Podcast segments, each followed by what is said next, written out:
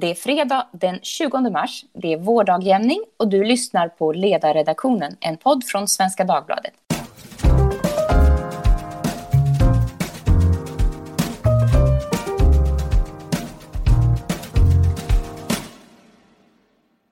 Jag heter Maria Ludvigsson. Idag har jag med mig två personer som i kraft av sin allmänna klokskap ska reflektera över vad som egentligen hänt den senaste veckan. Det är Jesper Sandström, kolumnist och återkommande vikarie på ledarsidan. Blivande Norrlandsbo och robust marknadsliberal. Välkommen! tack, tack! Välkommen också Erik Kiga, även han kolumnist och skribent till Vardagskonsult. Du är Stockholmsbo. Precis, tack! Välkommen du också. Eh, det har varit en, ännu en vecka i coronas tecken. Allting har egentligen handlat om det.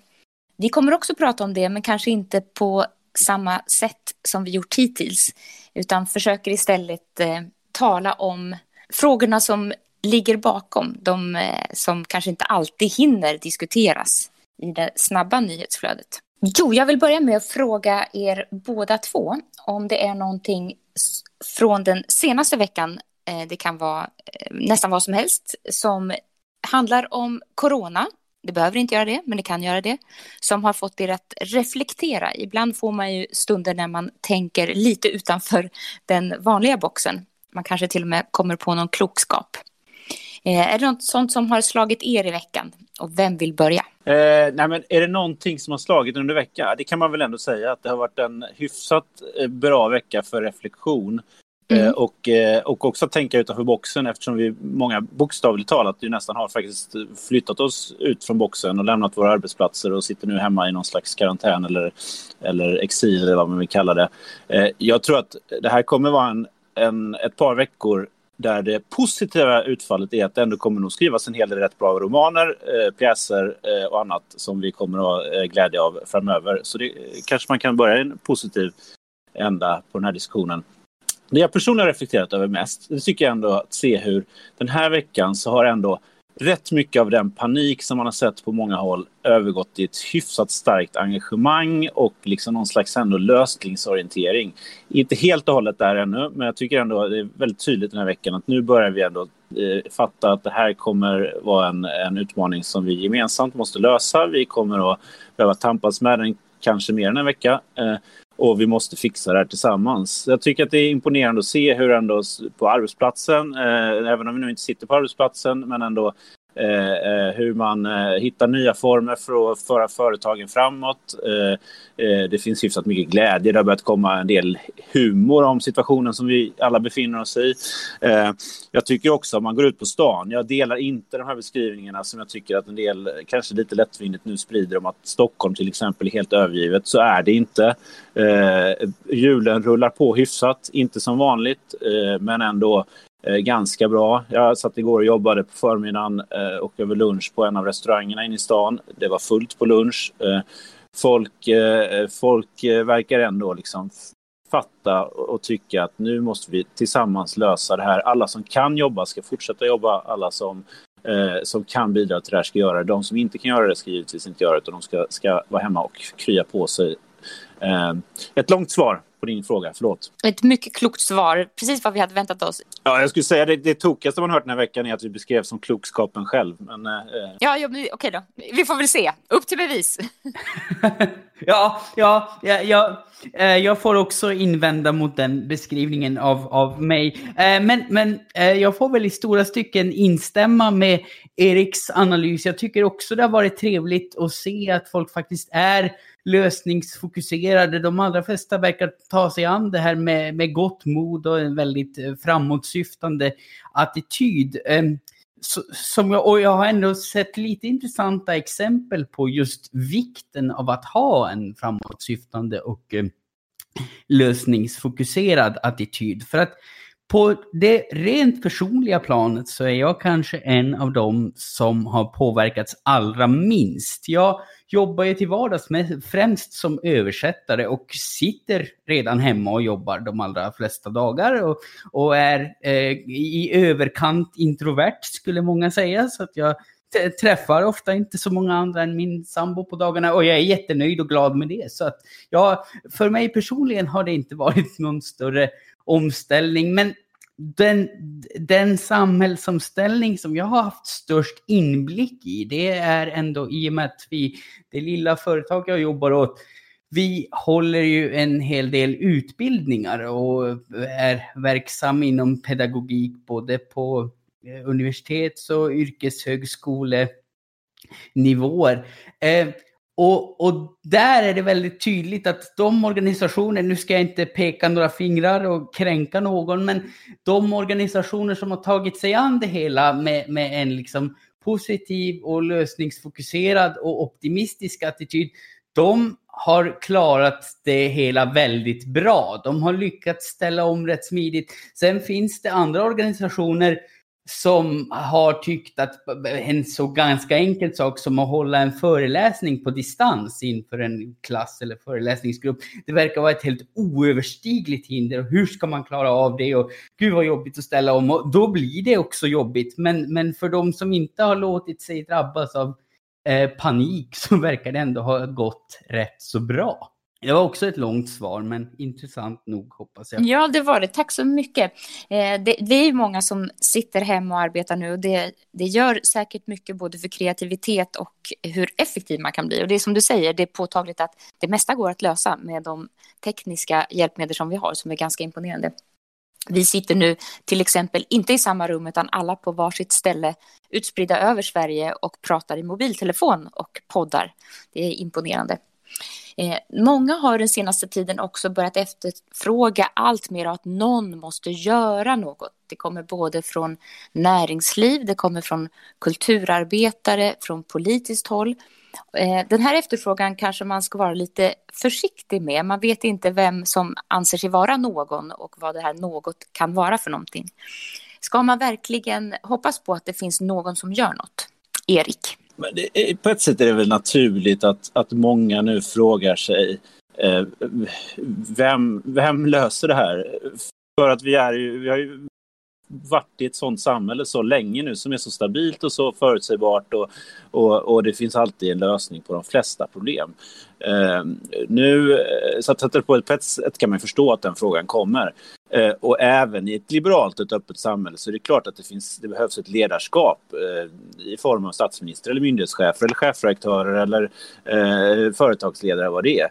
Eh, så att det är klart att det också behövs någon som gör någonting som ett komplement till att såklart vi själva måste göra det mesta eh, av den här situationen. Det, ans det största ansvaret faller givetvis på oss, på oss själva allihopa. Eh, som medborgare, som medmänniskor, som arbetstagare eh, och kanske i del fall också som, som chefer. Att, att, eh, att försöka gemensamt ta oss ur den här situationen. Jesper, har du någon reflektion om detta? Ja, jag, men alltså, jag, jag får återigen instämma med Erik, men, men också säga det att jag... Det är klart att i Sverige är vi ju ganska marinerade i en socialdemokratisk samhällssyn. Där, där, där det, fin det, ska alltid finnas den här någon, gärna en myndighet som kliver in och reder upp varför sörja vi nu kan befinna oss i. Men samtidigt så märker väl de allra flesta människor i sin vardag att ja, men det finns ju inga sådana utan, utan ansvaret faller på, på enskilda i samverkan i alla våra vardagssituationer. Sen, Sen så tror jag att, eh, för att det har ju riktats mycket kritik mot exempelvis statsepidemiolog eh, Anders Tegnell för, för att han har varit liksom kommunikativt dålig. Och, och det har ju tolkats av vissa som rop på en stark man som ska kliva in och bara rädda upp alltihop. Och det, det tror jag inte nödvändigtvis behöver vara liksom en en samhällstrend i mer auktoritär riktning. Utan jag tror det kan vara så att svenskarna känner sig lite plågade av eh, otydlig kommunikation i alla möjliga frågor under väldigt lång tid. Liksom där, där, politiker har varit ute och uttalat sig på ett sätt som absolut inte inger förtroende med alla debacle kring januariöverenskommelse och decemberöverenskommelse och gud vet allt. Så att när det då kommer otydlighet även från en sån som Anders Tegnell, då, då vill man bara kasta ut honom i badvattnet också. Det, det, är, det är mycket möjligt att hans försiktighet är, är befogad och så här, men, men då skulle han behöva vara bättre på att kommunicera det och kanske inte vara tvärsäker på, på det sätt han ändå framstod i många sammanhang. För så undergräver man väldigt snabbt sitt förtroende. Jag har en spaning här Mia som du kanske, kanske kan, eh, kan tycka, eh, kan gilla. Eh, kan det vara så här att det här är också ett resultat av ett sekulariserat samhälle? I ett, i ett samhälle med, en, med någon form av tro så finns det ju faktiskt ett, ett, ett, ett svar på vem som kan lösa de här problemen. När vi inte har den det facitet, eh, då, är det ju, då famlar man kanske efter någonting annat. Det är precis som jag gillar den analysen. Jag håller med mycket om det. Jag tänkte på, det finns de som eh, i, i eh, namn av att vara religiösa eller kristna då i vissa sammanhang eh, säger att eh, nu krävs de här sakerna. Alltså på sociala medier kan man se de som annars är väldigt politiska blir mer personliga och då ta fram en tro på någonting som är större än jaget. Jag kan tycka att det borde de ägna sig oftare åt eh, och kanske mindre ofta åt politik. Men, så det, även det kan ju vara en positiv trend att man, att man talar om det som faktiskt spelar roll och kanske inte det politiska. Men det är intressant detta som du säger Jesper att det kanske bara är väldigt sunt eh, att vi egentligen inte alls har någon längtan efter någon, någon eh, drastisk överhet utan vi vill egentligen bara ha lite tydligare eh, uttalanden från de myndigheter som vi hoppas kunna lita på. Ja, ja, alltså jag, jag, jag tror, jag tror att det kan ligga där och jag tror att man skjuter sig själv i foten om man tror att nej men det står antingen mellan att vara försiktig och lite vag eller att vara hård, auktoritär och tr Trump-aktig. Eh, det, det, det, finns, det finns en, eh, det är ju inte en medelväg, men alltså det, det finns ett annat alternativ. Det går, det går att vara tydlig utan att vara auktoritär. Erik, du nämnde tidigare när jag talade med dig eh, en helt ny krönika som har kommit, eller ledare är det väl i tidningen Fokus, av Johan Hakelius, där han tar upp eh, det vi är inne på nu. Vad är hans poäng? Du får gärna berätta. Ja, alltså man kan väl säga att poängen är att han, han frågar sig hur, hur det har kommit sig att just den här frågan om, om en stark man eller någon som gör något kommer upp i Sverige där vi faktiskt inte har riktigt någon sån tradition.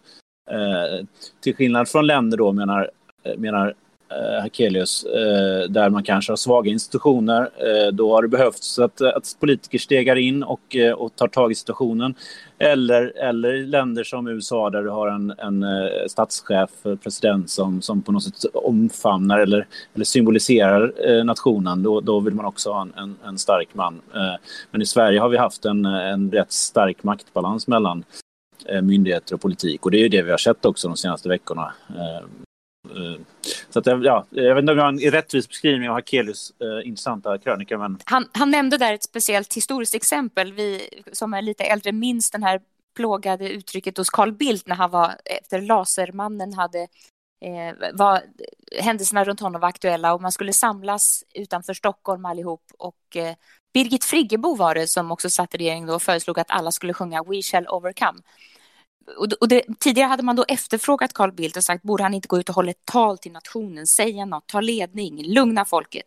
Men han avböjde. Varför gjorde han det, Erik, du som har svar på det? Ja, det är ju faktiskt, då citerar man eh, eh en av eh, ledarsidans medarbetare, Olle Järnkrona, som då var planeringschef hos statsministern. Eh, och han menar då att eh, man ville helt enkelt inte göra det, för man tyckte att det var, var väldigt osvenskt. Vi har ingen sån tradition att, att eh, regeringschefen håller tal till nationen, därför att det är inte den roll som regeringschefen har i det svenska systemet. Där har man myndigheter som är experter och som, som hanterar de olika utmaningarna. Och sen är regeringschefen såklart någon slags koordinator, koordinator av det där. Eh, eh, och därför så ville man inte göra det. Medan man ju nu ser hur, hur de senaste veckorna Ehm, eh, statsministern har bytt ut partinålen mot, eh, mot svenska flaggan och, eh, och kan påpeka också, vilket jag tänk, inte har tänkt på, men det stämmer nog att för första gången så har vi också svenska flaggan i pressrummet på, på Rosenbad.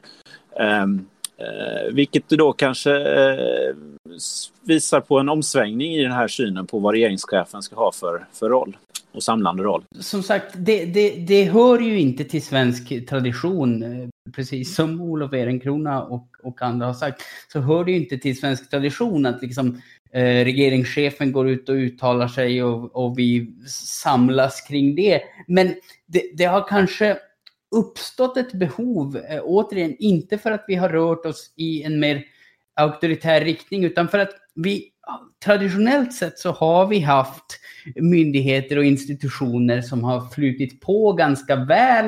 Eh, vi har kanske inte haft så jättestor anledning att tvivla på att de eh, faktiskt klarar av de uppgifter de ställs inför. Men, men med den krisutveckling som har skett i vissa delar av samhället de senaste åren eh, med en, en, får man väl säga i stora stycken, havererad invandringspolitik eh, där politikerna har erbjudit liksom tvärsäkra uttalanden ena dagen om att mitt Europa bygger inga murar och sen vänt på klacken nästa dag utan vidare förklaring av varför de gör det, så, så har det nog ändå byggts upp en slags misstro. Och eh, när man tror att det kommer sån här miss, missriktad självsäkerhet igen, som eh, Tegnell som var snabb med att liksom tona ner eh, risker med resor till eh, södra Europa och sådär. Och sen visade det sig liksom väldigt snabbt att nej, men just där var hans analys kanske inte rimlig.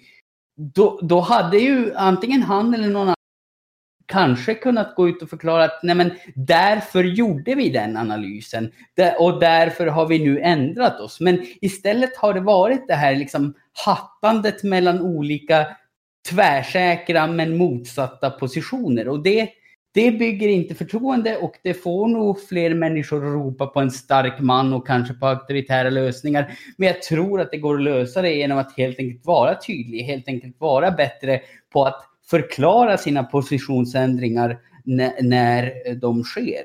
Jag tycker man ska vara lite försiktig med att, kritisera Tegnell och andra nu. För vi vet inte riktigt vilka avvägningar de har att göra.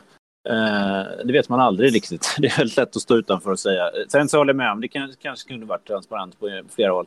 Eh, men det jag tror att många eh, aktörer jo, missade de första veckorna, det var ju ändå kraften och vikten i masskommunikation. Eh, så hur oerhört viktig den är nu och dessutom dynamiken med sociala medier som jag tycker har lite grann spårat ur. Mer än, mer än vanligt alltså? Mer än vanligt. Alltså det, de, de negativa aspekter som vi har sett på, på sociala medier tidigare har ju verkligen expo, liksom exponentiellt ut, utvecklats de här veckorna med bubblor och, och eh, killgissningar och eh, väldigt starka åsikter på, från, från alla håll och kanter. Eh, så möjligtvis skulle man kanske tidigare ha, ha, ha tänkt in de här aspekterna eh, i sin kommunikation och hur viktigt det är idag. Ja, för, för att jag, jag håller helt med om det. Jag tycker inte att vi som tyckare ska sitta och kritisera experter i, i sakkunskap som vi inte har.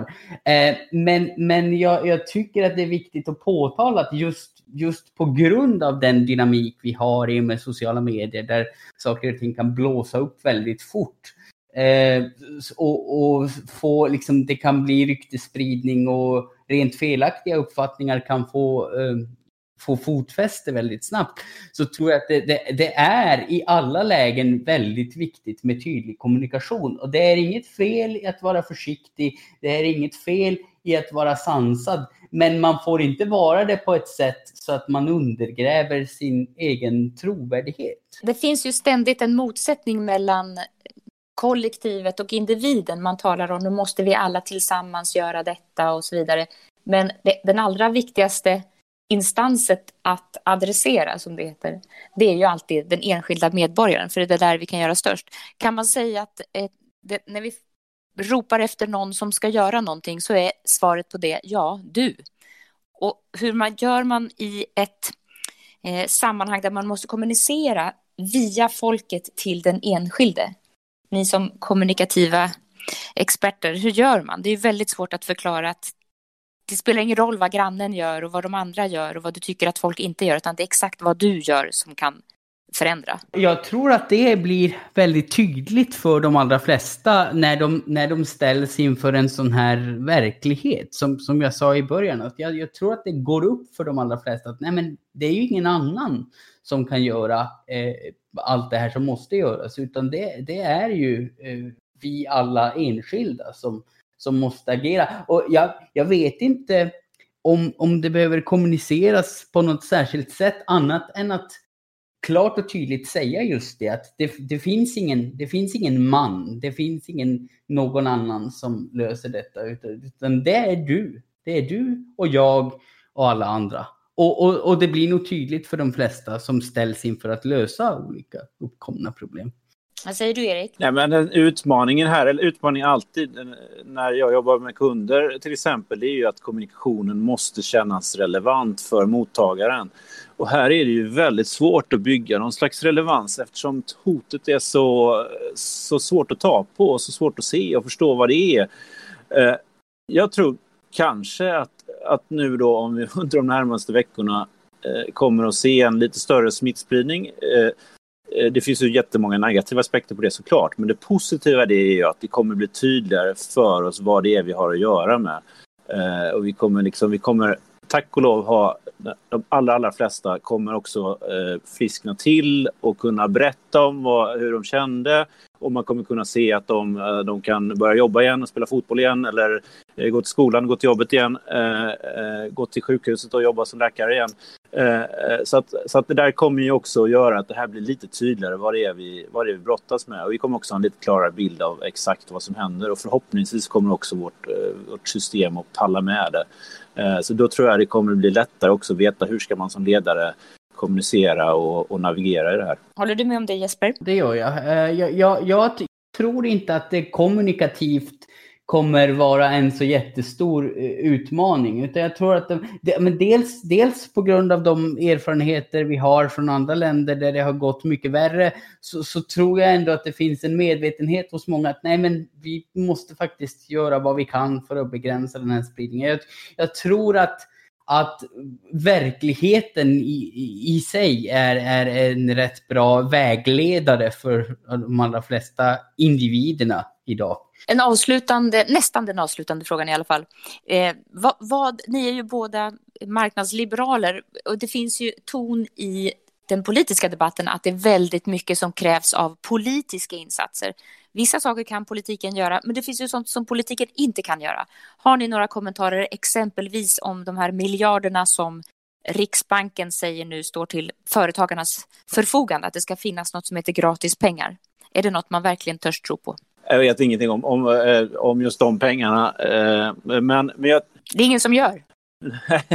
Nej, men jag tycker, det finns ju, vi har ju pratat om det nu, men alltså, det är klart att var och en själv kan ju göra den allra största insatsen. Och då handlar det inte bara om att eh, såklart tvätta händerna och inte gå, gå ut på stan om du är sjuk och allt sånt där, utan det absolut, absolut, förutom det, det absolut viktigaste, det är ju att vi alla nu här som kan jobba, går och jobbar, och faktiskt, eh, som en eh, väldigt klok bror, min, min bror, eh, sa till mig häromdagen, det absolut viktigaste, kanske i, under hela vårt arbetsliv, eh, de här veckorna kommer vara otroligt viktiga eh, på att verkligen visa att nu kan vi arbeta. Alltså arbetsmoralen, disciplinen, få saker och ting gjorda, alla som kan fortsätta få kugghjulen att snurra, det kommer vara avgörande i det här.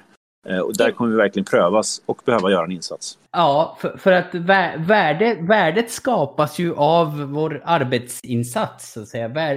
Det värde som eventuellt finns i ekonomin skapas ju av det vi faktiskt gör inom den. Det är ju inget vi kan trolla fram genom att trycka mer pengar. Så att jag, jag får nog instämma i Eriks analys där. Jag vet inte heller exakt hur de här stimulanspaketen eh, är, tänkta att fungera eller vilka ekonomiska konsekvenser de kan tänkas ha på på lång sikt. Men, eh, men som sagt, det, det, är upp till var och en att göra så mycket vi kan. Det är nog det som gäller i alla led, även det rent ekonomiska.